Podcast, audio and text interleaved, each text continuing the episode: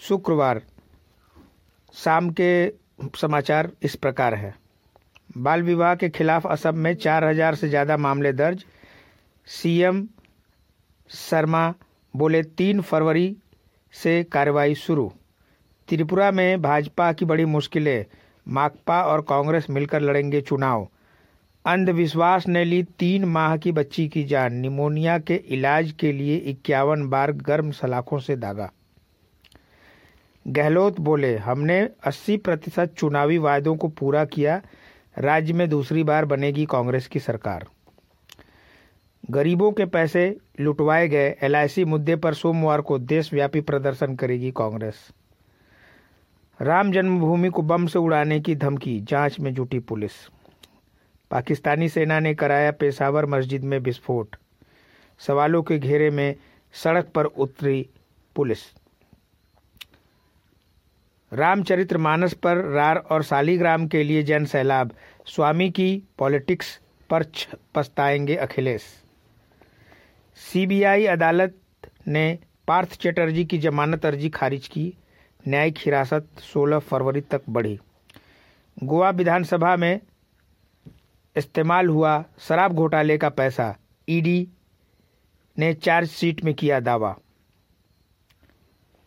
Prisoners bell बगैर bond के कैदी को रिहाई मिलेगी। जमानत के लिए सुप्रीम कोर्ट ने दिए सात अहम निर्देश। बीबीसी डॉक्यूमेंट्री पर बैन के खिलाफ आज सुनवाई करेगा सुप्रीम कोर्ट।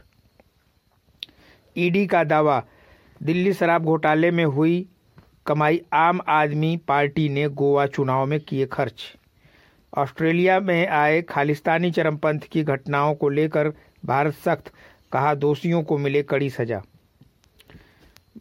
तीन बांग्लादेशी आतंकियों के खिलाफ एनआईए ने दाखिल की दूसरी चार्जशीट, मुस्लिम युवाओं को उकसाने का आरोप। 20 साल की छात्रा की एम्स में ही होगी डिलीवरी, कोर्ट ने बच्चा गोद देने की दी अनुमति। वीआरएस लेने वालों को सुप्रीम कोर्ट ने दिया बड़ा झटका, कहा, समान अधिकारों का दावा नहीं कर सकते। बीबीसी डॉक्यूमेंट्री की तरफ़ चारों तरफ़ हंगामा मचा हुआ है।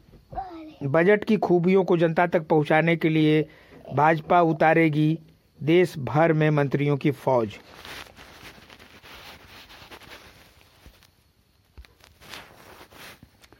गरीबी हटाओ से लेकर कोई भूखा नहीं सोएगा। बावन साल में बारह पीएम इंदिरा से मोदी तक सियासी मोहरा बना गरीब। इंदिरा गांधी से लेकर नरेंद्र मोदी तक बावन साल में बारह प्रधानमंत्री बदल गए, लेकिन गरीब सियासी मोहरा बना ही रह गया। आंकड़ों की बारजीगरी में कभी गरीबी कम हो जाती है तो कभी बढ़ जाती है। महाराष्ट्र एमएलसी देवेंद्र फडणवीस और नितिन गडकरी ने बीजेपी के गढ़ में दिया तगड़ा झटका। सीएम योगी आदित्यनाथ ने कहा, निवेशकों को सुरक्षित ज़मीन सुरक्षा मैन पावर चाहिए और यूपी में सब मिलेगा। धन्यवाद।